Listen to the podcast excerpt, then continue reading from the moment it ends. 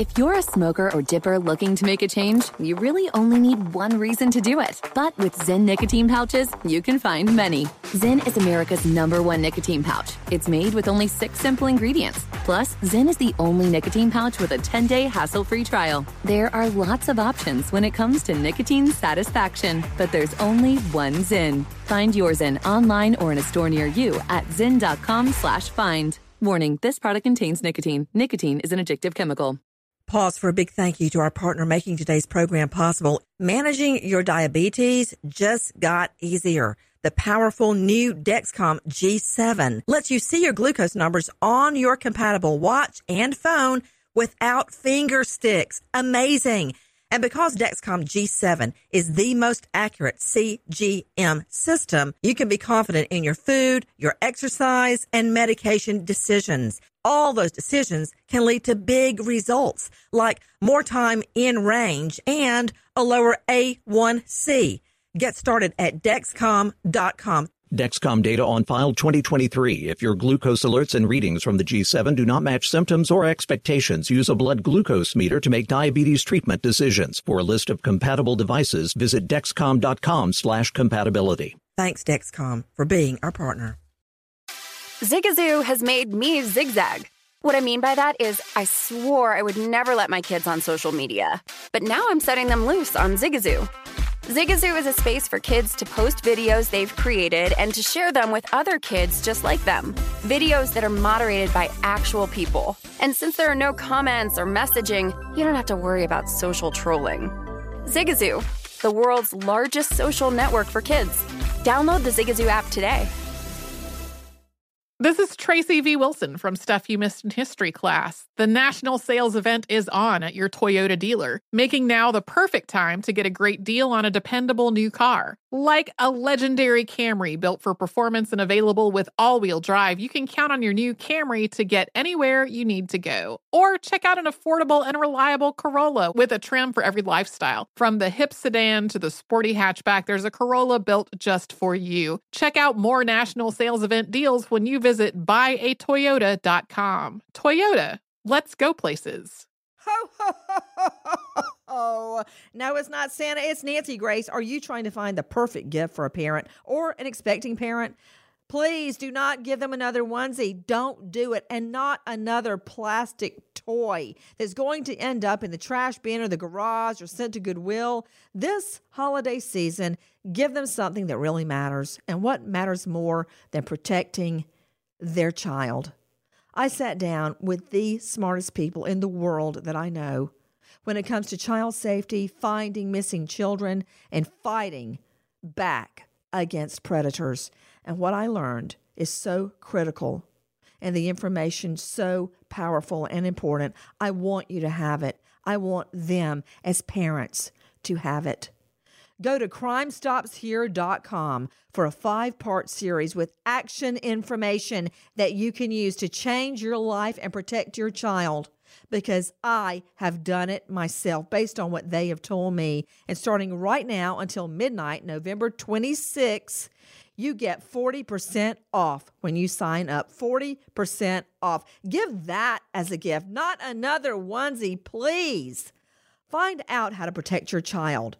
Out and about, at the mall, at the store, at the grocery store, in parking lots, in parking decks, at your home, in your neighborhood. Find out about protection regarding babysitters, nannies, daycare, even protection online. It's the very best gift you can give any parent. And 40% off Black Friday starts now. Go to CrimeStopsHere.com and join the Justice Nation. CrimeStopsHere.com. God willing.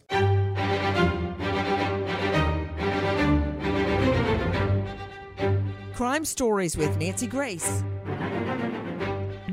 Her body was found on December 24th of 2000. How was she killed? Well, she was shot in the back of the head. What kind of gun? It was a 9mm. And just one shot? Just one shot. I'm going to plead not guilty. Not guilty plea will be entered. Your Honor, I'm willing to waive my rights. I do want to say here and now, though, I am not guilty. I did not kill Susan Berman. You are hearing the sound of multi-millionaire real estate heir Robert Durst insisting he did not kill his best friend Susan Berman execution style in her California home. What could have been the motive? Maybe because Susan Berman knew Durst murdered his wife, Kathy. I was recently speaking at the Battered Women's Center named after his wife, Kathy. Everyone in that community is convinced that Robert Durst, the multimillionaire, killed not only his wife, Kathy, her body has never been found, but the best friend that knew the details of that murder. And oh yes, there's Morris Black, the elderly next door neighbor that was beheaded, his body washed up in Galveston Bay, found by a little boy, and a jury acquitted his neighbor, Robert Durst. Everywhere this guy goes, he leaves behind a trail of dead bodies. Straight to you, Raymond Giudice, renowned Atlanta defense attorney. How can that be? What, just a little coinky-dink? A coincidence that everywhere Durst goes, people end up dead? Yeah, don't go on a long ride with him across country. You probably won't get past the Mississippi River. This is a difficult client. Was I supposed to laugh at that? Was that a defense attorney joke? Well, was that what that was? When you do what we do, you have to have some sort of a sense of humor. But this gentleman is going to come to a lawyer's office with all kinds of problems, but all kinds of funding. That's why he has excellent legal counsel in each of these many proceedings, all of which are death cases and serious cases, as you pointed out. In the current case, of course, he has pled not guilty, and he's ready for trial. He's won before. He feels he'll win again. And he's got the bucks to fund the case. Joining me, Robin Wolinski, CrimeOnline.com investigative reporter. Robin, I really don't know where to start with Robert Durst. You all probably saw the miniseries on HBO called Jinx, okay? That was about Durst. And famously, they say he actually confessed to a murder under his voice, in a low voice, whispered, "I killed them all." Now, how will that change the landscape of this trial? Take a listen to this. Or maybe this is the bathroom. Yeah, that's... You're right, this is the bathroom. There it is. You're caught. To Robin Wolinski, explain to me what he's saying in the bathroom. Well, here's the story, Nancy. This HBO documentary, it's called The Jinx, The Life and Death, with an S, The Death of Robert Durst. And basically, it's a six-part series. And at the very end, his microphone, Durst, goes to the bathroom. And he's an eccentric guy. And he's sort of talking to himself and mumbling and muttering and burping. And he basically says, I just got caught. And then he goes on to actually say, and we have the audio of it, where I killed them all, of course. Let's take a listen to that. I'm having difficulty with the questions.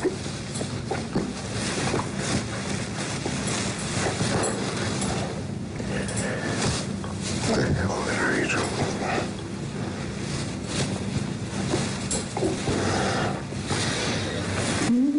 doing?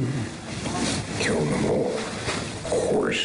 There you hear him saying, "I killed them all, of course." In addition to Raymond Giudice, Atlanta defense lawyer, Robin Wolinski, CrimeOnline.com investigative reporter, forensics expert Karen Smith, and New York psychologist Karen Stark, a special guest joining me, co-author of Sex and the Serial Killer, My Bizarre Times with Robert Durst, Gary Greenberg. You know, Gary, I noticed when I got your book on Kindle, but I actually got it on Amazon, that you and your co-author have dedicated the book to the memories of several people. Very often a book will be dedicated to the memory of X, but you have dedicated your book to Kathy McCormick Durst, a medical student who misguidedly married Robert Durst. You also dedicate it to Lynn Schultz, college student missing at just 18 years old, Susan Berman, Durst's best friend, and Morris Black, a 70-year-old retired watch repairman, merchant seaman, killed in Galveston, who was Robert Durst's next-door neighbor. Why, Gary, do you end it with, the book is dedicated to the memory of how many more? And you have, which I thought was pretty ingenious, you have a picture there with a silhouette Explain, Gary. The book is a memoir by a man that's going by the name of William Steele. And William Steele is a repentant jewel thief who knew Durst for many years, shortly after he met him, shortly after Kathy disappeared. And so he knew Durst personally for about a decade and got to know him very well, and believes that Durst is the wealthiest serial killer in American history. He believes he not only killed Kathy Durst, but also Susan Berman and this college student, Lynn Schultz, as well as he believes there are several others. So that's why there's a silhouette at the back, at the last one that he dedicates it to, because nobody knows how many people this guy has murdered. Your book just came out in October. I got it on Amazon and am reading it on Kindle. And that's the first thing that struck me when I looked at it was that silhouette and how many murder victims this book is dedicated to. I noticed in Chapter 3, Getting to Know Bobby, you write that Susan Berman was worried about the friend dealing with Durst, and that he was worried that Durst may kill her one day for knowing too much.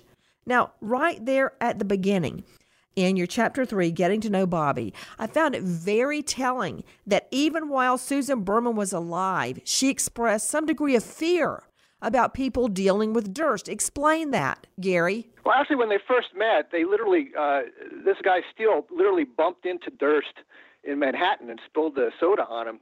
Durst was with Susan Berman at the time, and they got into an altercation, and they nearly got into a pretty serious fight. And Susan Berman helped break up the fight with another friend of Steele's. And at that point, Susan said to him, Steele, he's, explained who Robert was. He's a very rich guy, and his wife was recently murdered. And Steele and Durst looked at her and glared at her, because at that point, Kathy Durst was just a missing person. So right there from that initial blunder, she corrected herself and very quickly and said, oh, I mean that she's missing, but we fear that she's dead. But she always apparently feared Durst, and eventually I think that fear was proven true. You know, it's interesting. I'm going to throw this to you, Ray.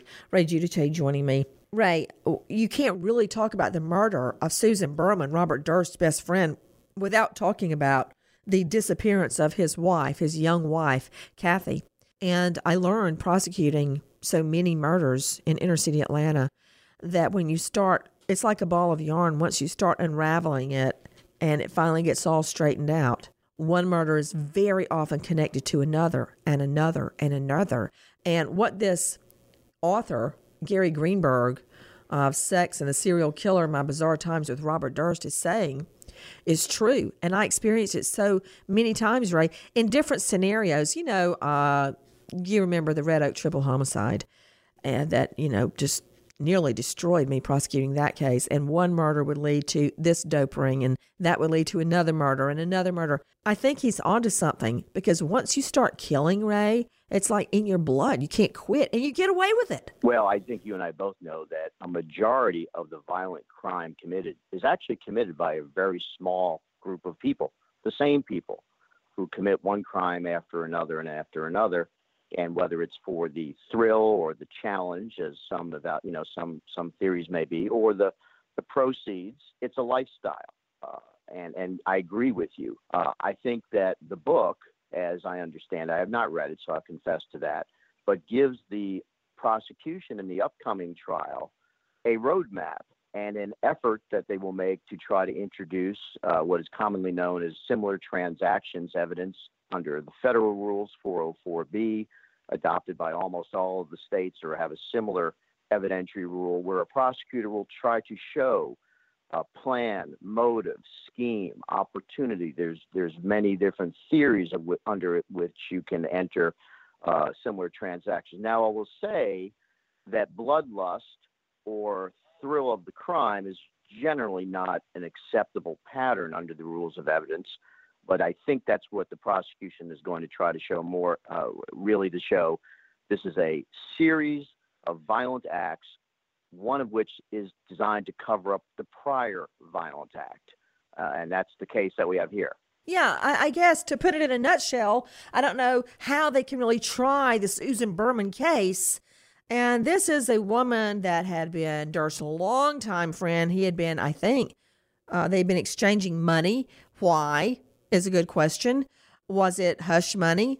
But long story short, how can you try the Susan Berman case if your theory is she knew too much about Kathy Durst's murder without bringing in Kathy Durst's murder? If you don't believe he did it, take a listen to this slip he made while filming The Jinx. I'm having difficulty with the questions.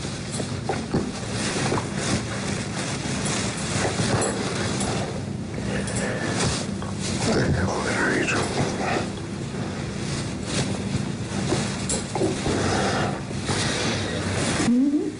doing? Kill them all, of course. Why should we care about him?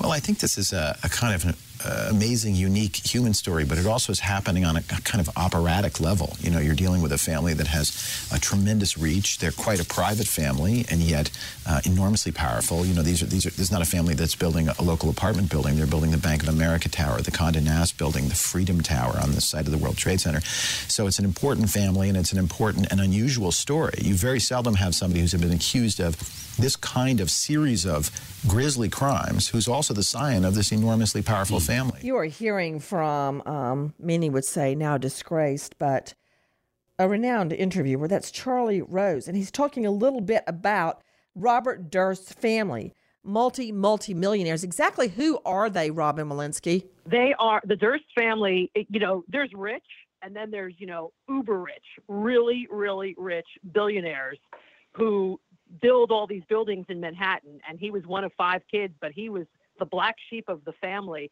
I mean, they even were responsible for the Freedom Tower build on the World Trade Center site at Ground Zero. And so he had tons of money. You know, you talked about some of the money, the banking transactions. There was $50,000, $25,000, two payments, two checks that went into Susan Berman's bank account. And there are many people that believe that, you know, that she was kind of like down on her financial luck. In later years of her life, she was the daughter of a mob boss, grew up in Vegas around all these mob characters, but kind of fell on hard times. And there are many people that think that he was giving her the money to keep her quiet. Well, this is what we know now. Prosecutors in L.A.'s murder case against New York real estate millionaire Robert Durst want the victim's words to come out in court, Susan Berman. And they have filed about 400 pages of documents to argue statements Berman made to all of her friends just before she was killed should be allowed in to help prove Durst murdered her to silence what she knew about Kathy, his first wife's, disappearance. There are so many unusual factors surrounding Kathy's disappearance. I remember a rug went missing from their home. He had gone out in a chartered plane. He was a pilot. Her body is never going to be found. I can tell you that much right now. He was the last one known to be with her. Someone faked a call to her medical school the following morning, saying that she wouldn't be there for classes. It's just such a trail. And at the time, he was so rich and so well regarded that the local district attorney, neither then nor later in Westchester County, ever prosecuted. So where does that leave us?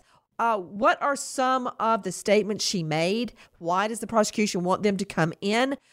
To Ray Giudice, it's really hard. I've done it myself to get in words from a dead murder victim. Very often, you have to jump through a lot of legal hurdles. They can either be a deathbed statement, like Ray Carruth did this to me. We just heard about that in the murder of Sharika Adams. Very often, you can get in dying declarations, but other than that, Ray, sometimes it's hard to get in what the murder victim said. Yeah, this is a classic law school, what is hearsay discussion. Hearsay, of course, is a statement made by somebody who's not going to come to court and therefore can't be cross-examined by, in this case, the criminal defendant, who has constitutional rights to face their accuser and have a thorough and sifting cross-examination of the person that made such a statement.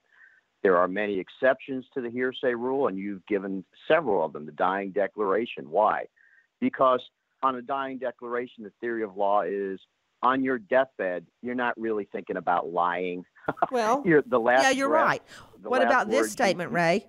What about this? Susan Berman allegedly told a lot of her friends, not just one, that the real estate tycoon Robert Durst had admitted to her he killed Kathy Durst, who was, as you know, a medical student when she just vanished into thin air. She's never been seen again. Her body has never been found. She was officially declared dead just recently. She told other friends, including a Saturday Night Live cast member, Laraine Newman, that she was the one that provided alibis for her good friend, Robert Durst. You don't think he wanted her dead? What can you tell me to you, Robin Wolinski, about matching handwriting and green ink? Well, to me, the most compelling evidence in the Susan Berman case, the most interesting nugget to me, is after her murder, there was a letter, they call it the cadaver letter, that was sent to the police department in Beverly Hills. And the word Beverly is spelled incorrectly, Beverley, on the envelope. And then investigators found in Berman's house letters that Durst also used to send to Susan from wherever he was from.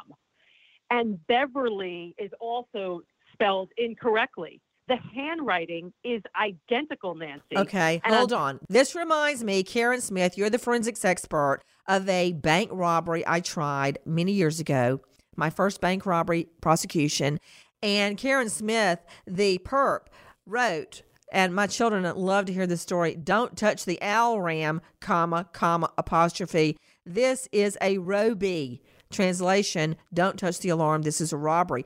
And he had obviously heard about punctuation, but didn't really know what it was. So throughout the don't touch the ALRAM, this is a Roby, there were apostrophes and commas and periods just all through it.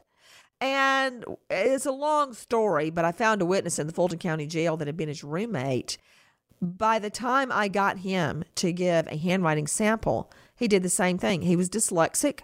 Don't touch the ALRAM, this is a Roby. He would reverse letters, and he sprinkled punctuation marks all the way through his handwriting sample, even writing my name is X.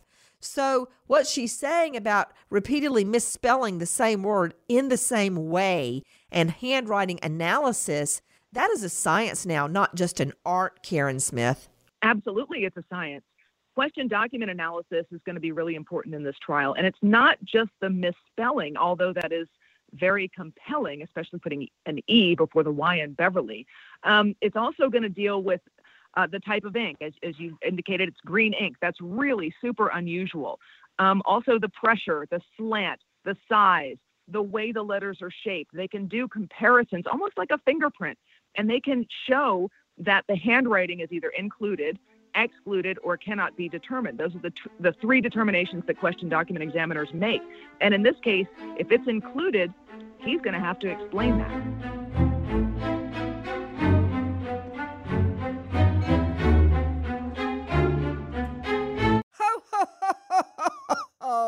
No, it's not Santa. It's Nancy Grace. Are you trying to find the perfect gift for a parent or an expecting parent?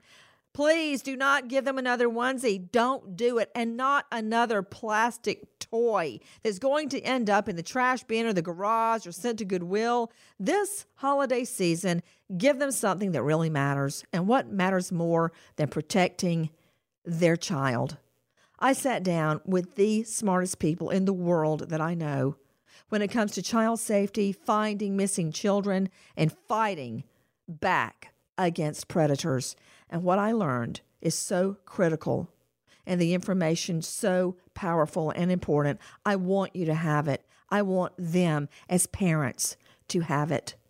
Go to CrimeStopsHere.com for a 5-part series with action information that you can use to change your life and protect your child, because I have done it myself based on what they have told me. And starting right now until midnight, November 26th, you get 40% off when you sign up. 40% off. Give that as a gift, not another onesie, please. Find out how to protect your child out and about, at the mall, at the store, at the grocery store, in parking lots, in parking decks, at your home, in your neighborhood. Find out about protection regarding babysitters, nannies, daycare. even protection online. It's the very best gift you can give any parent. And 40% off Black Friday starts now. Go to crimestopshere.com and join the Justice Nation. Crimestopshere.com. God willing.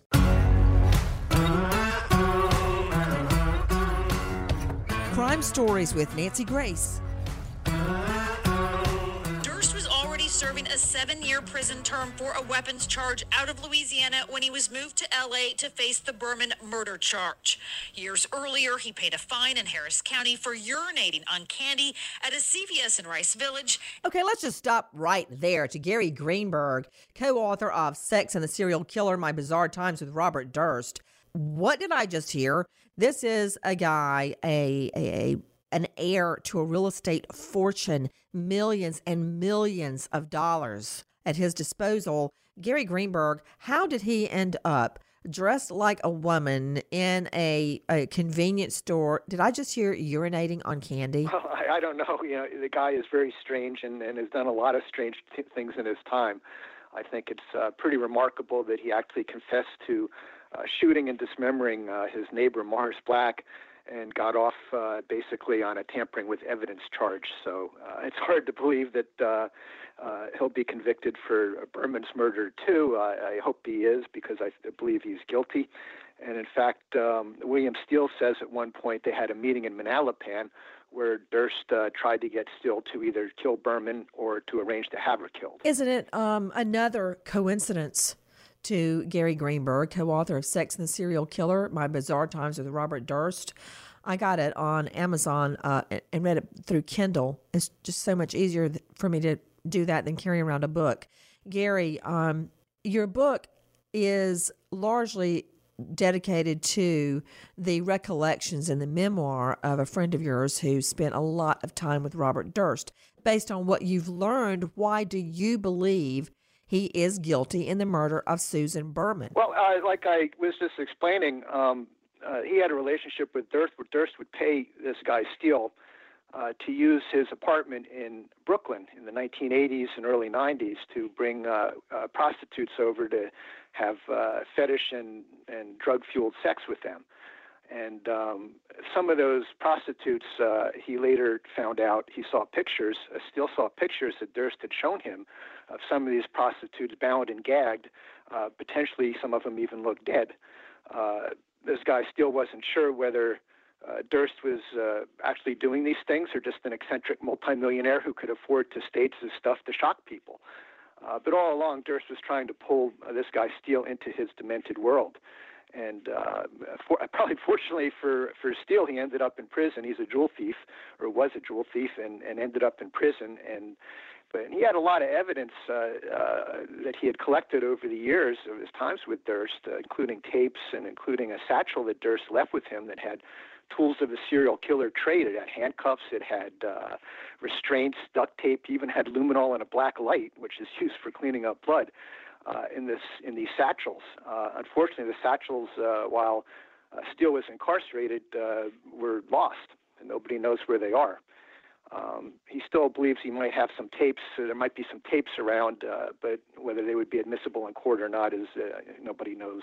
Let me ask you about your Chapter 11 called An Outing with Kathy. An Outing with Kathy. Explain the title to Chapter 11. Why do you call it An Outing with Kathy? Well, one day Durst comes over to Steele's place with an old beat-up suitcase, and he's claiming that Kathy's remains are in the suitcase. Steele was so horrified by this whole thing, he didn't want anything to do with it. He told him to put the case away. But Durst had told Steele, yeah, sometimes I like to take her out. So that's the story behind that. You know, what is disturbing on so many levels with what Gary Greenberg is saying, Ray Giudice, almost everything that Gary just told us about, while I completely believe it, that'll never come into court. The rules of evidence will stop all of that from coming into court. You know it, and I hate it. But it's true. The jury will never hear all that. And that's why I'm sure Mr. Durst is going to trial. His lawyers have gone through this methodically with him. about what evidence they believe will come in and what will not come in. And they're good, real good lawyers, and they've got real good assets and researchers. And of course, the state is not going to give him a plea bargain that lets him go out at age 75 back on probation. So this is a case where it's going to trial. I think it's going to be an exciting trial. I think for wannabe lawyers or would-be young lawyers to watch good prosecutors and good criminal defense lawyers battle out these various issues of evidence, I think is fascinating. I'm fascinated by it. Well, you know, I hear you, but you sound like you're examining a bug or a dead frog in biology class, and you're just fascinated by the ins and outs and the evidentiary twists and turns. I hear you, Ray, but I don't see it like that. I see it as Kathy Durst was murdered by Robert Durst. He was rich, influential, and Westchester County district attorneys never prosecuted him. Number one, Morris Black, a 70-year-old neighbor, was murdered and decapitated. He admitted he did it and still walked free. All right. Now we've got Susan Berman dead. Susan Berman was murdered just before she spoke to police. And I noticed in your chapter 13 that you title, Gary Greenberg, A Normal Conversation. You start off talking about your friend burying a dog's body parts. But what fascinated me in that, you talk about bleach in the apartment and the black light and luminol being hidden away for Durst, and about how he has come up, Durst, with a perfect plan. You talk about a girl that had, quote, too much dirt on Durst.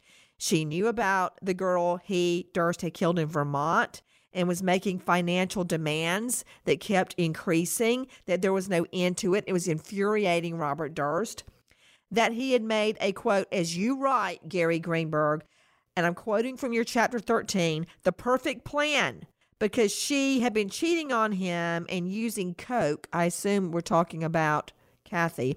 It would look like someone else may have done it, or she ran off with another man, and Durst was very proud of himself that his plan had worked out so well for so long, that she, Kathy, just vanished into thin air, another one of a million unsolved murder mysteries. And Durst also explained how Susan Berman helped him with cover stories, even posing as Kathy to call in sick to medical school. As a matter of fact, what is written in Sex and the Serial Killer, talking about Robert Durst, is exactly what California prosecutors are arguing at trial. Joining me, Robin Wolinski, CrimeOnline.com investigative reporter, Gary Greenberg, author, Raymond Giudice, defense attorney, renowned forensics expert, Karen Smith. Karen Smith, the difficulty is right now we're trying to go forward, though the state is, in the prosecution for the murder of Susan Berman. Karen, you have studied and examined the case so carefully. What evidence do they have that Durst murdered his friend Susan Berman because she was his cover in the Kathy Durst murder, his wife? The forensics is lacking. I'm not going to lie. You're dealing with a single gunshot wound to the back of the head, execution style. You know, if you have a projectile, there may be some stippling, some powder stippling on her head, depending on how far the muzzle was away when the bullet was fired. And that's it. Defense attorneys have said there's no DNA and no fingerprints that link Robert Durst to this crime scene. It's not to say that there wasn't forensics, but at this point, there's really not a lot. They're going to have to go back and look at his movements. They're going to have to find out where he was on what date. I don't know if there were any witnesses that may have saw him coming or going, maybe in a taxi cab. Who knows at this point? But the forensics are going to be difficult for the prosecution, that's for sure. Well, we know that there have been a series of pretrial hearings, Ray Giudice, and witnesses are stating that despite her being close friends with Durst, it's like being having a tiger by the tail. You can't hold on and you can't let go. Either way, you're going to get bit. That she feared him and told many of them that if anything ever happened to her, he would be responsible. I remember in a murder trial, a particular murder trial I tried, and you will remember this, Ray, the victim was a piano teacher like my mother, and the husband was a millionaire like Durst. And she told her friends that she had an emergency key that she carried in her pocketbook, and she gave a key to cars and homes to her friends in case her husband tried to kill her.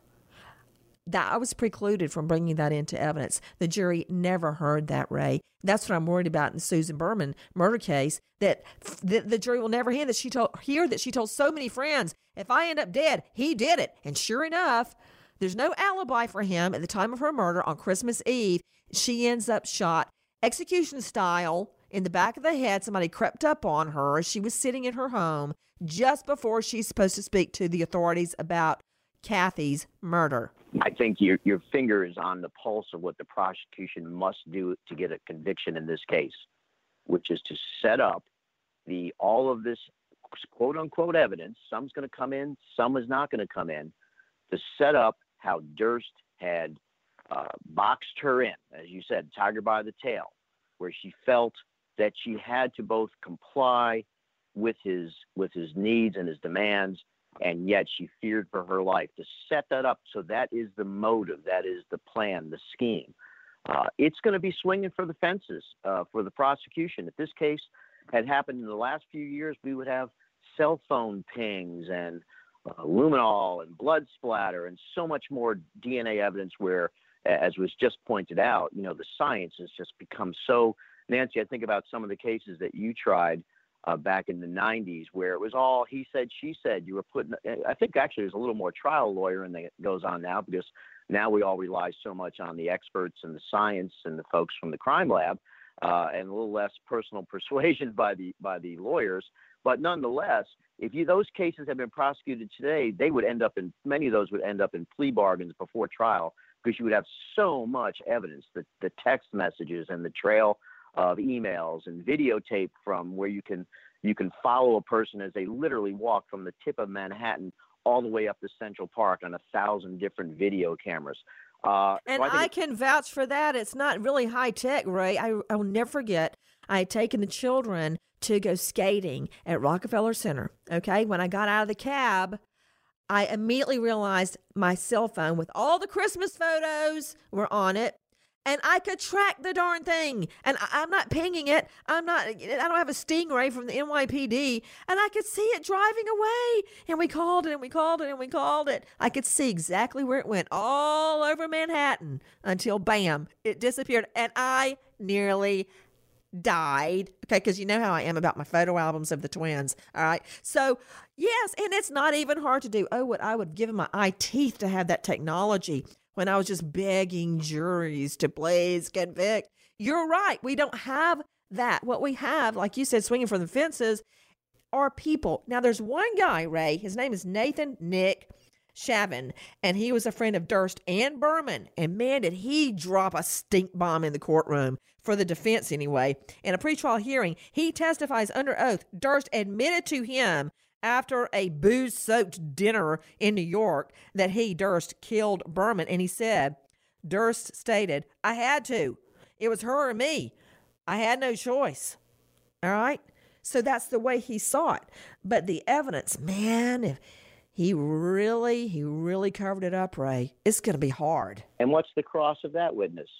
Sir, let me get this straight. You were both drunk from a booze fest. Is that right? When you think you heard this statement 20-odd years ago? Yeah, I know that. I mean, it's a good case to go to trial on for the defense for so many reasons. Now, as our author has pointed out, if I was on the defense team, I just might give Mr. Steele a subpoena and bring him to court and let him ramble on about the body in the suitcase. And did you ever see it? No. And you're an author and you made money off of this book. I don't know. I don't know if that helps the prosecution or might hinder it. And one last thing, Nancy, jurors today in 2018, we used to play, well, where's the fingerprint game? And you know that, we criminal defense lawyers, and you might get a juror that says, how come there are no fingerprints in a DUI case? But nowadays, the jurors expect the prosecution to bring forth scientific, technological evidence. They expect that PowerPoint presentation, and this prosecution is going to have to really pick a good jury that can focus on, hey, we don't have all this stuff because it wasn't available way back when. And I think that's going to be a real challenge. You know what? Then let's find out what the evidence is, because you're right. They want that CSI moment that they see on TV. They think that that's real. Robin Wolinski, it ain't real. All right. That's not the real world, what you see on TV, but that's what jurors are expecting. So in a nutshell, Robin, what is the evidence in the Susan Berman case? To me, I think it's very easy to connect the dots. And I do agree that the CSI factor is definitely a factor at these trials. We saw it in the Casey Anthony trial where, you know, they wanted to hear how Casey killed her daughter. In this case, though, I think there's a few things. The first is the Westchester County District Attorney, Janine Pirro, had reopened the Durst case, the disappearance, when she first became the DA. And she sends her investigators out to California, and they find Susan Berman. Yeah, and they find her dead. So I think that Durst knew about it. The timing is very suspicious. And he gets rid of her before she tells the whole story. Then you have the cadaver letter. Again, this is a letter that the Beverly is spelled incorrectly. Letters that Durst sent to Susan over the years also said Beverly, spelled incorrectly. To me, the smoking gun, the CSI moment, is the green ink. He was very eccentric, Durst. He used green ink in this note to the police. There were green pens found at all his residences over the years. Everyone knew he always wrote in green ink. In the Jinx show, the producers show him the copies of the two letters, and he can't even tell the difference in his own words. Oh, is this one? Did you write this one? Did you write that one? No, he can't even differentiate because the handwriting is the same. So I think that there's a lot of grapes on the vine here, and I think that they can't, if they connect the dots properly. I mean, he definitely, I think, did it. Oh, and one last thing, Nancy, when the police come in, when you shoot someone in the back of the head and the body slumps over, well, somebody who cared for this woman took the body and put it in a different way, because you could see that. You know, when someone touches the body afterward and moves it, it's almost like a loving gesture. And I think that that's very suspicious. If someone was coming in there just to kill Susan, bam, steal her watch, steal her money, steal her purse, and leave, who's rearranging the body in a loving, gentle manner? Yeah, you know what? A random burglar or robber would not take time to stage the scene. That's like statistically proven. Robert Durst, the multimillionaire real estate heir, is accused of shooting Susan Berman in the head at her Beverly Hills home Christmas Eve, just hours before she was scheduled to speak with the police about the disappearance of Durst's first wife, Kathy. We wait for justice to unfold. Nancy Grace, Crime Stories, signing off. Goodbye, friend. Hey, Sarah, I loved that spring break vlog you posted on Zigazoo. OMG, you watched it? Yeah, it was so cool. I think you're so talented. Social media is only positive with Zigazoo, the world's largest and safest social media network for kids. In Zigazoo, all community members are verified kids like yours, and all content is fully human moderated. Try out Zigazoo this spring break. Download the Zigazoo app today. Does money stress you out? Let Facet flip your financial chaos into clarity. Finding Facet immediately put us at ease. Facet's innovative approach to financial planning ensures your money works as hard as you do, enabling members to experience the joys of having your finances in order. That makes us Facet for life now, I guess. Visit Facet.com, F-A-C-E-T.com to learn more. This ad is sponsored by Facet. Facet Wealth is an SEC-registered investment advisor. This is not an offer to buy or sell securities, nor is it investment, legal, or tax advice. These testimonials are from current Facet members who are not compensated. All opinions are their own and not a guarantee of a similar outcome.